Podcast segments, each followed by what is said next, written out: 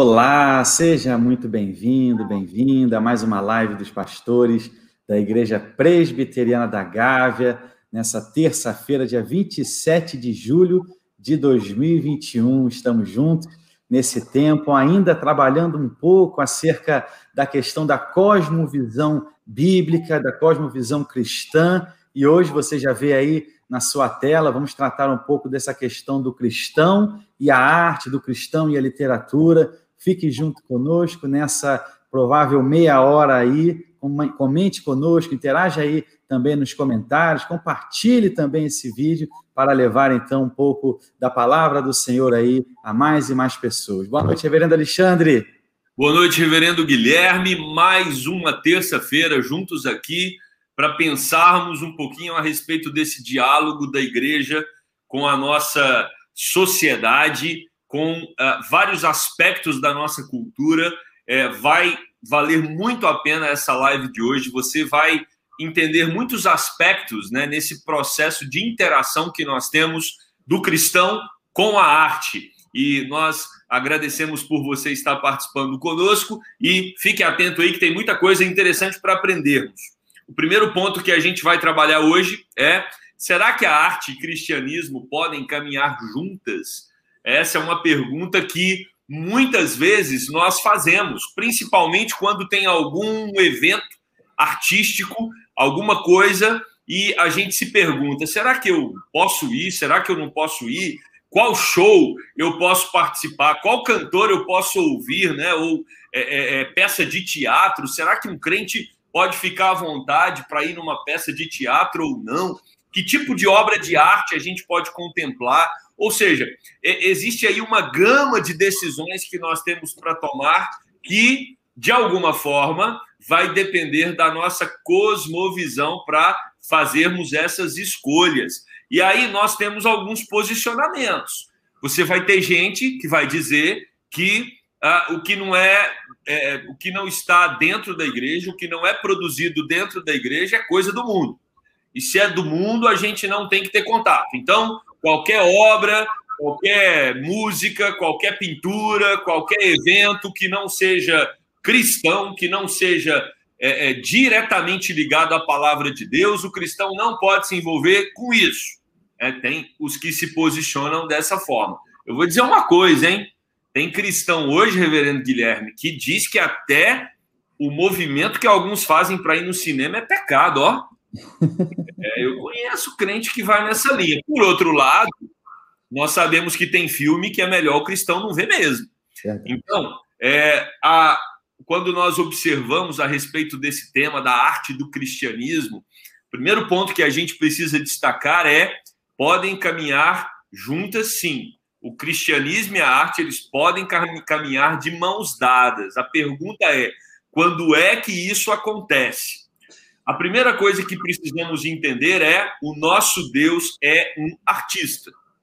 Se você prestar atenção nas sagradas escrituras, antes de você descobrir qualquer outra coisa a respeito de Deus, você vai se deparar com o fato de um Deus que tem a capacidade de criar. Primeiro versículo da Bíblia, Gênesis 1, 1, vai nos dizer: no princípio criou Deus os céus e a terra. Então, a primeira linha da Bíblia, quando Deus se apresenta, ele se apresenta como um Deus criador, um Deus criativo, ele se apresenta como um Deus que é, tem toda uma capacidade né, artística de tornar aquilo que não existe algo que pode ser percebido de uma maneira belíssima, como foi toda a criação feita por ele. Então, quando nós observamos a criação, nós já nos deparamos com uma realidade de um Deus que é um artista. E olha, gente, a criação que a gente contempla hoje, ela é uma, uma criação completamente estragada pelo pecado. A Bíblia vai dizer que a natureza está corrompida pelo pecado. Imagina essa obra de Deus né, é, sem ter sido deteriorada pelo pecado, como foi por causa da desobediência dos nossos primeiros pais. Então, a primeira coisa, Deus é criativo, Deus é um ser é, é, que revela a sua arte logo na primeira linha da Bíblia. A segunda coisa que a gente precisa entender é que esse Deus criativo, ele cria o homem à sua imagem e semelhança. Então, esse homem também é criativo. A terceira coisa importante que nós precisamos destacar é que a arte ela é ah, uma graça comum. Então você vai ter artistas cristãos e você também vai encontrar artistas não cristãos, mas que de alguma forma eles refletem ah, aspectos da beleza que nós recebemos como imagem e semelhança de Deus. Então, a grande pergunta da noite, né, quando nós vamos avaliar se devemos ir num evento ou não, se devemos acompanhar um determinado músico ou não, né, as obras de um determinado músico, quando nós ah, vamos é, escolher é, que tipo de série assistir, que tipo de filme, que tipo de arte contemplar, nós precisamos levar em considerações três aspectos ou três qualidades. A primeira, o bem, a segunda, a verdade, e a terceira, o belo. Bem, verdade e belo. Qualquer arte que reflete o bem, a verdade e o belo, de alguma forma, aponta para o caráter de Deus. É, e isso pode ser contemplado por qualquer cristão, mesmo é, é, sendo essa obra produzida por um cristão ou não. Se ela reflete o belo, se ela reflete o bem, se ela reflete a verdade, nós podemos sim contemplar isso como fruto da graça comum de Deus aos homens. Quando nós pensamos em bem, né, uma obra de arte que reflete o bem, nós estamos falando ah, em termos de ética. E hoje isso é muito importante. Né? Qual é o ator que você gosta? Qual é o tipo de filme que você é, tem interesse de assistir, de acompanhar, de série? Né? Qual é a, a música? Quem é a, o artista que você gosta? Qual o conceito dele de bem? Qual, qual a ética desse indivíduo? Qual a verdade? Verdade é alguma coisa mais uh, focada na epistemologia ou na filosofia, mas é importante. Aquilo que está sendo comunicado através desta arte reflete a verdade. Né? Terceiro lugar, o belo, a estética. Né? Salmo 19, 1 vai dizer que os céus proclamam a glória de Deus e o firmamento anuncia as obras das suas mãos. E aí a gente tem inúmeros exemplos na história de vários artistas que marcaram o seu tempo, a sua época, através da sua obra de arte. Nós vamos destacar um apenas, é, lá no século XVII, é, Rembrandt, quando ele é um holandês e ali já influenciado pela cultura reformada da Holanda, ele pinta vários quadros retratando a realidade bíblica, como, por exemplo, o apedrejamento de Estevão, em 1626, né, ele, ele faz toda uma obra linda, maravilhosa, que tenta a, a, ele busca expressar com vivacidade, com intensidade, todo o ódio daquelas pessoas que estavam a, apedrejando o primeiro Marte da história. Você vai ter Rembrandt é, é, também pintando a subida, a descida de Jesus da cruz, a ressurreição, mas Sproul vai destacar uma obra de Rembrandt que é Jeremias lamentando a destruição de Jerusalém. E ali ele usa uma técnica da personalidade humana em uma única pintura. É, e ah, quando você observa né, o que Rembrandt fez para. qual foi o caminho que ele adotou para pintar esse lamento de Jeremias diante de Jerusalém, a gente percebe que ele mergulhou no texto. Ele esboçou pelo menos 80 cenas da vida de Jeremias, é, e aí você vê todo um traçado é, é, das linhas da testa do profeta Jeremias, né, o chamado profeta chorão, a, a, o conflito entre luz e trevas, tudo isso reflete na obra de Rembrandt para demonstrar o lamento de Jeremias diante uh, de Jerusalém, uma Jerusalém que estava recebendo ali a, o juízo de Deus. Então, você vai observar não só na obra de Rembrandt, mas também Michelangelo, quando ele pinta a, a respeito do rei Davi, é, a, você vai observar em muitos, inúmeros músicos clássicos aí também que refletem a, a, a intensidade do belo, a, a intensidade do bem e da verdade, ou seja, quando olhamos para a história da arte, quando olhamos para a história é, desse aspecto criativo do ser humano, nós temos muito do bem, da verdade e do Belo. Quero cumprimentar aqui alguns irmãos que já estão conosco: a Vera, Antônio Sérgio, direto de Anápolis, Ellen Fuli, a carioca, que mora em Anápolis também, Sérgio Cunha, Daniela Loureiro, Carlos Alberto, sejam todos muito bem-vindos. Nosso segundo tema, queridos, trata agora dessa questão: como a construção do templo ali no Antigo Testamento se relaciona aí à arte. O reverendo Alexandre já nos trouxe um pouco essa questão sobre o nosso Deus ser de fato um grande artista. E o nosso Deus, queridos, ele sem dúvida nenhuma então se envolve com a arte. No Antigo Testamento, ele ordenou a construção do tabernáculo e posteriormente do templo. Eram grandes projetos. Israel trouxe ali ouro e prata, derreteram esses metais e aí então usaram para adornar os utensílios que fariam parte do chamado Santo dos Santos, aquele lugar ali dentro.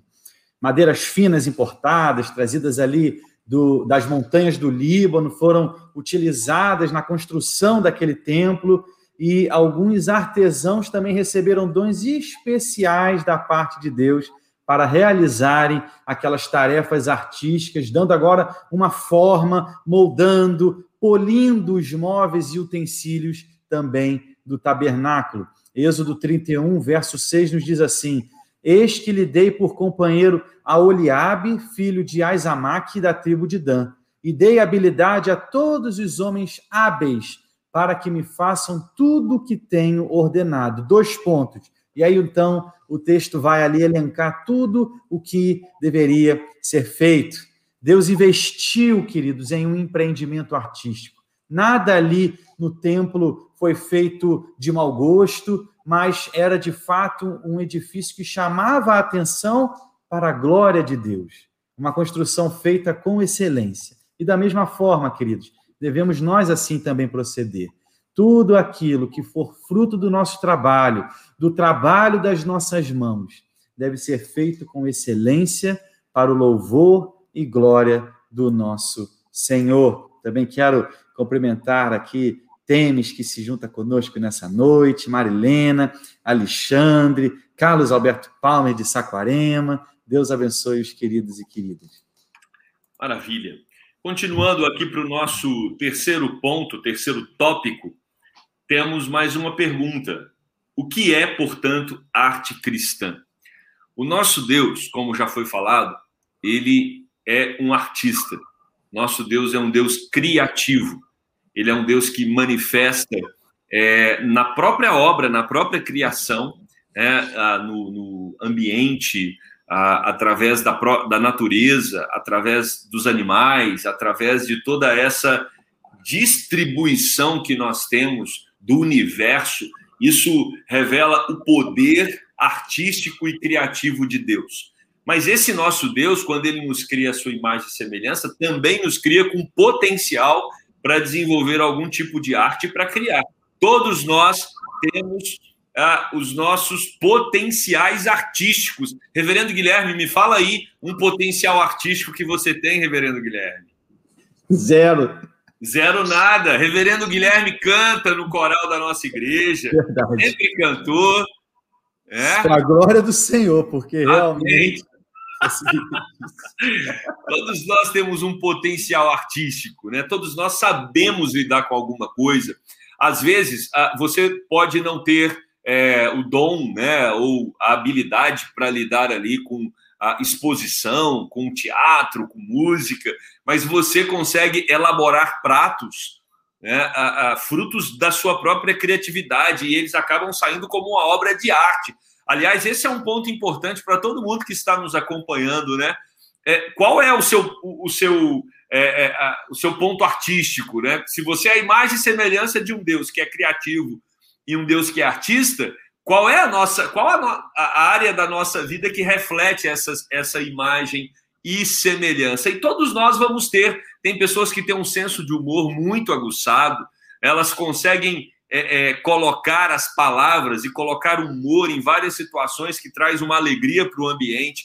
Tem pessoas que conseguem pintar muito bem, desenhar muito bem, outros é, se, é, representam muito bem. Ou seja, Uh, são vários os, as, as potencialidades artísticas que nós temos. E é interessante, porque isso vem do próprio Deus. E a igreja, uh, quando olhamos a estrutura litúrgica da igreja cristã em todo o tempo, reverendo Guilherme acabou de falar do Antigo Testamento no templo, né? e, e não só ali no templo, mas a própria estrutura do povo para se deslocar para o culto, ela é tomada por uma série de manifestações de arte, de criação. Quando vem o Novo Testamento, quando o culto é instituído, você também tem na estrutura litúrgica música, você tem momentos de exposição da palavra, você tem momentos é, onde a igreja vai interagir, ela vai ter comunhão uns com os outros. E aí, lá em 1 Coríntios, por exemplo, quando Paulo vai tratar dos dons, ele vai dizer que a igreja ela, ela funciona ah, com esses dons sendo colocados a serviço do corpo. Ou seja, são os nossos talentos, são as nossas características peculiares e também aquilo que Deus nos concedeu para nós é, tornarmos a igreja um ambiente com é, alto teor de arte. É? Ou seja, quando você tem pessoas que gostam de cantar e elas então entram no ministério de louvor ou elas é, se tornam ali membros do coral da igreja, essas pessoas vão exercer a arte. Tem outros que vão exercer através da criatividade. Ah, por exemplo, quer ver um ambiente que é muito carente dentro da igreja, você é, é, é, é organizar um retiro, por exemplo. É, tem muitos momentos no retiro que vai exigir uma habilidade, uma criatividade. Sensibilidade, né? Como que é? Uma sensibilidade também, né? Sensibilidade, né? Para você lidar. E aí, é, reverendo Guilherme, talvez entra um ponto muito importante. A igreja precisa, até para evangelizar, ela precisa ter uma sensibilidade artística. É aí. Há, há, algumas missões no Brasil, como por exemplo a Jocum, Jovens com uma Missão, eles gostam de explorar muito isso, né? De que forma nós podemos usar a arte para comunicar Jesus. É, e isso é, precisa ser levado em consideração por todos nós. Então, a arte, ela é divina. Nós, como cristãos, nós exercemos essa arte o tempo todo dentro da igreja. E aí eu vou dizer mais precisamos não só exercer essa arte internamente, mas essa arte ela precisa ser colocada para a sociedade. Então, uh, e a gente vive um momento no Brasil curioso. Algumas músicas evangélicas elas já são conhecidas nacionalmente. É, é, você vê é, é na boca de gente que é, não tem nada da fé cristã, mas que conhece a música. Por quê? De alguma forma, essa arte cristã que está sendo produzida em larga escala, ela está sendo consumida pelo Brasil. Agora, é muito importante que a gente consiga produzir uma arte que tenha uma cosmovisão bíblica para que as pessoas não absorvam um conteúdo distorcido.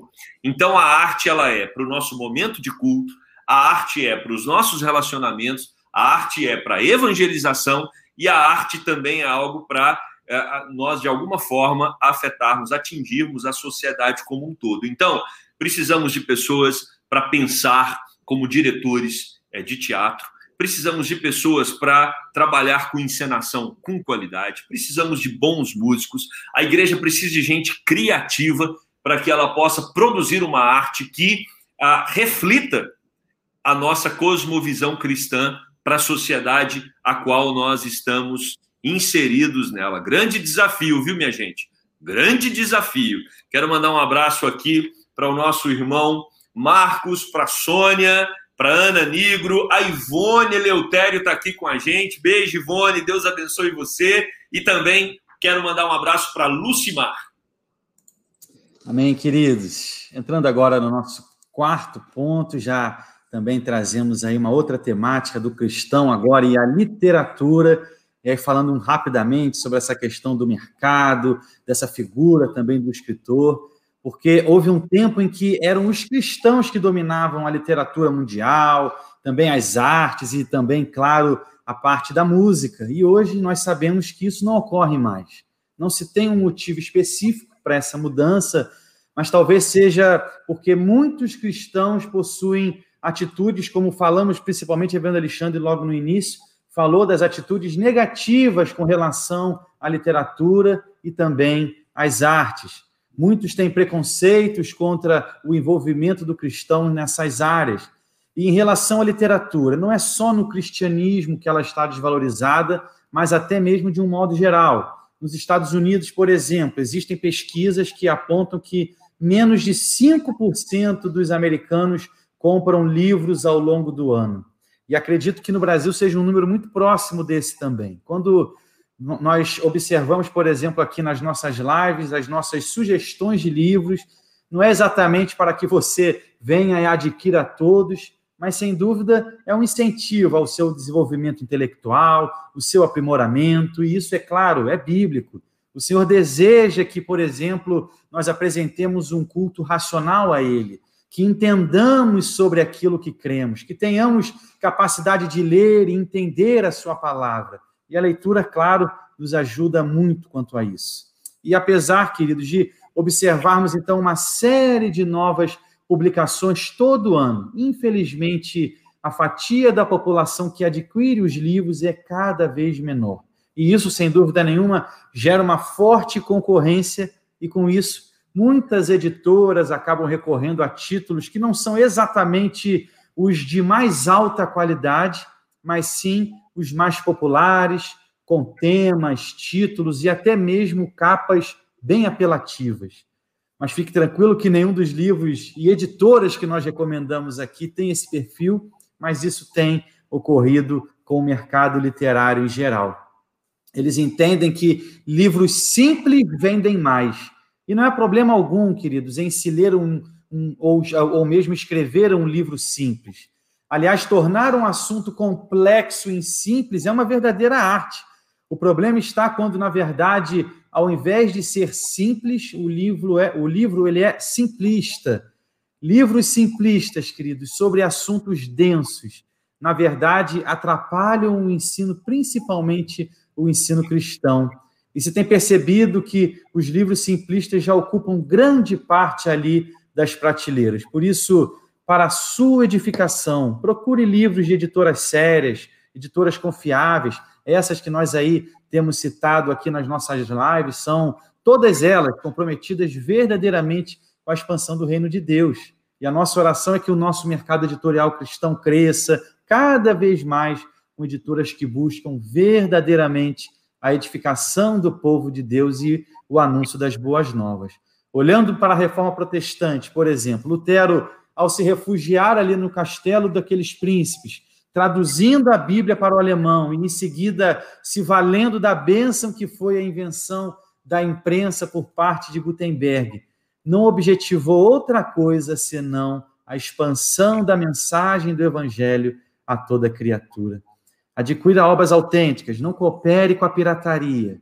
E fazendo assim, você abençoará um ministério, uma editora séria, como essas que temos aí semanalmente sugerido para você.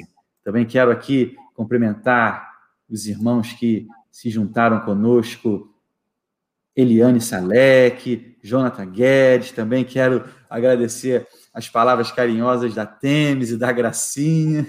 Que Deus palavras abençoe. carinhosas não, reverendo, vai além de palavras carinhosas, né? Na verdade, a gente está percebendo que os comentários aqui estão sendo reveladores. A Temes diz, ó, é, e, que voz linda o pastor Guilherme tem. Eita, olha aí, oh, é... né?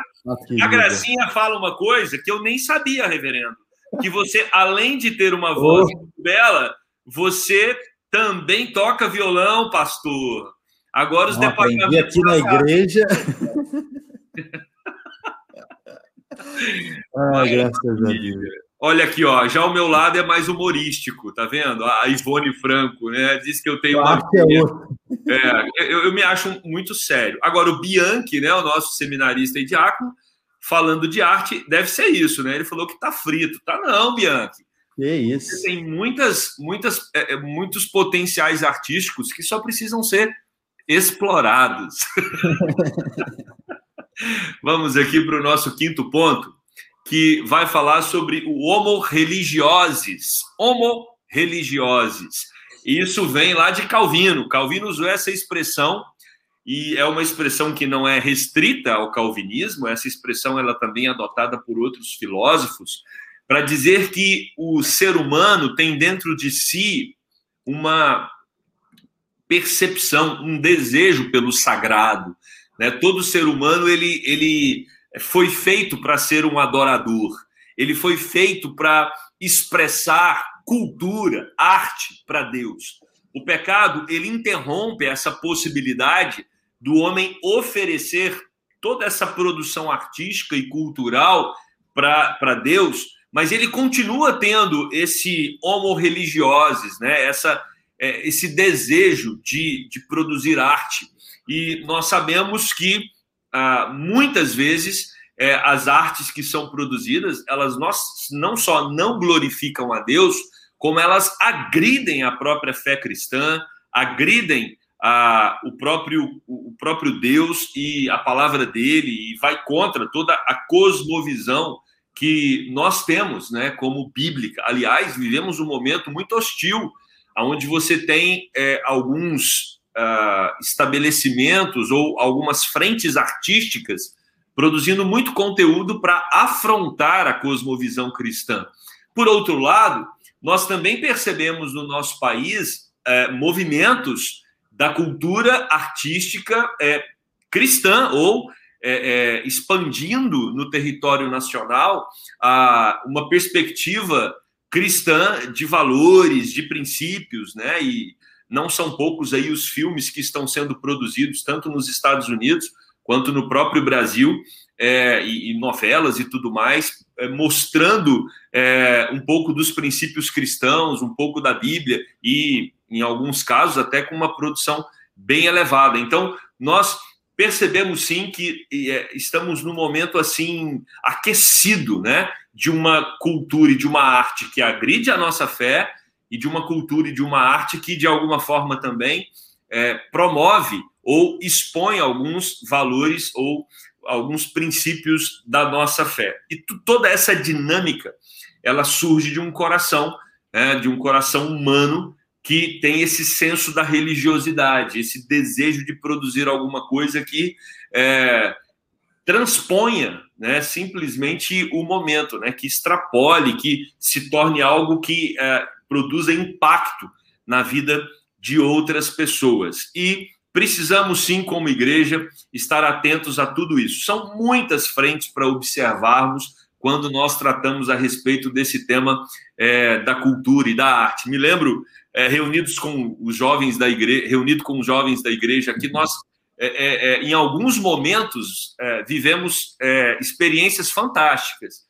Tivemos um evangelismo na PUC há alguns anos atrás, que foi muito bem elaborado pelos nossos jovens, onde eles ah, criaram uma frase numa caneta, né? Que o, o, jovem é, ele só pegava o celular, ah, digitava o link que estava ali na caneta que ele ganhava na porta da PUC, esse link dava num vídeo e esse vídeo conectava a caneta a Jesus Cristo que derramou o sangue dele. É claro que para você elaborar um evangelismo desse, você vai ter muito mais trabalho do que distribuir só o folheto na porta de uma faculdade.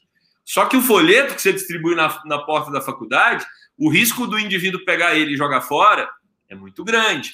É? Então, nós temos também a experiência de dois jovens aqui da nossa igreja que fizeram um filme na, na época da reforma, o Rafa Duzi e o Natanael Leitão, o, o filme é, dos reformadores, é, que ganhou quatro prêmios aí, alguns internacionais, mostrando o valor da reforma no passado, no presente e também no futuro. Então, se você é alguém que tem uma veia, né, você, você produz arte, essa arte precisa, de alguma forma, é, ser produzida para a expansão do reino e dos valores cristãos aqui na terra. E eu queria só fazer mais um destaque final, reverendo Guilherme.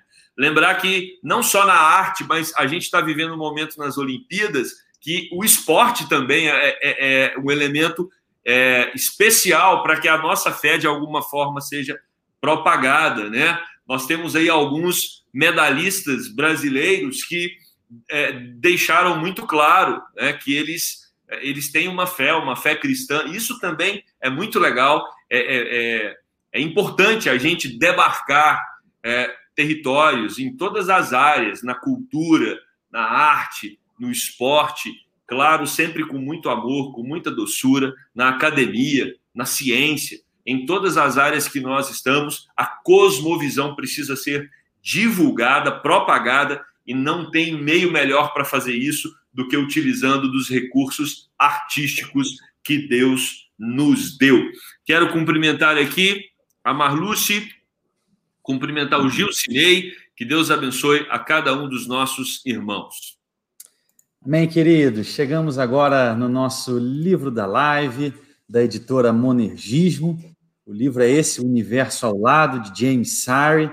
James Sari faleceu 2018, foi aí um professor é, é, de filosofia, de teologia. E esse livro, esse nome, Universo ao Lado, é porque, de fato, ele traz com que ele, ele mostra que as pessoas que estão de fato ao nosso lado, próximas a nós, são como que grandes universos, cada um com uma cosmovisão por vezes tão diferente da nossa, filosofias, princípios tão diferentes. E aí, então, nesse livro, ele vai aí catalogar, trazer um pouco desses movimentos, dessas filosofias que tem aí é, é, no nosso dia a dia sido alvo, é, é, é, e aí como a gente citou aqui, de filmes, de séries e de tantas outras expressões artísticas que a gente às vezes não é, se dá conta do que está ali por trás. Esse livro, então, trata algumas dessas questões, desses movimentos de uma forma assim muito interessante. Não é um livro é, é, é difícil de da leitura, na verdade, o autor ele se propõe é, é, é, a comunicar de fato com, com a igreja, com o público cristão. Então, realmente fica aí essa sugestão para você também, para edificação, esse livro O Universo ao lado da editora Monergismo. Eu acho que uma outra dica legal, reverendo, é, por exemplo, quando você for assistir uma série, um filme com seu filho, ouvir uma música, ter um tempo é, para conversar depois e ver quais são os pontos daquele filme, daquela série, daquela música é, que convergem com a sua fé. Né? Não, não assistir o filme pelo filme, mas tentar encontrar esses traços divinos, né? o bem, o belo, a verdade, dentro daquilo que você mesmo está consumindo uh, através de todos os meios aí que nós temos hoje para acessar a arte, né? Não, e também dentro da própria cosmovisão a questão da criação, queda e redenção também, né? Que são parâmetros para nós muito caros, muito interessantes e bíblicos, né? Então, ter essa, esse olhar crítico é cristão, é bíblico e é muito importante para todos nós como Igreja do Senhor. Quero já me despedir, vou voltar a palavra ao reverendo Alexandre, que vai nos despedir com a oração. Deus, nós te agradecemos porque quando olhamos para o Senhor, enxergamos um Deus que tem uma capacidade criativa que nos assombra. Obrigado, Deus, porque o Senhor revelou isso através da sua criação. Obrigado, Deus, porque os salmistas, e não só, só nos salmos, mas em toda a tua palavra, percebemos claramente o espanto das pessoas, o espanto dos, dos personagens bíblicos ao contemplarem a grandeza do Senhor revelada através daquilo que o Senhor fez e faz. O Deus, o Senhor também nos fez pessoas criativas, pessoas que com a criatividade, com a arte, devemos viver relacionamentos saudáveis, devemos, Deus, é, viver uma vida eclesiástica marcada também por esta arte. Devemos, Deus, criar mecanismos de evangelização com essa arte. Nos ajude a explorar a cada dia mais esse potencial artístico, Deus, que o Senhor deu para cada um de nós como fruto da imagem e semelhança que nós temos. Rogamos as tuas bênçãos sobre cada um dos irmãos, que eles recebam da tua paz, do teu cuidado, do teu sustento e do teu amor. Essa é a nossa oração, no nome de Jesus, nosso Senhor e Salvador. Amém e amém.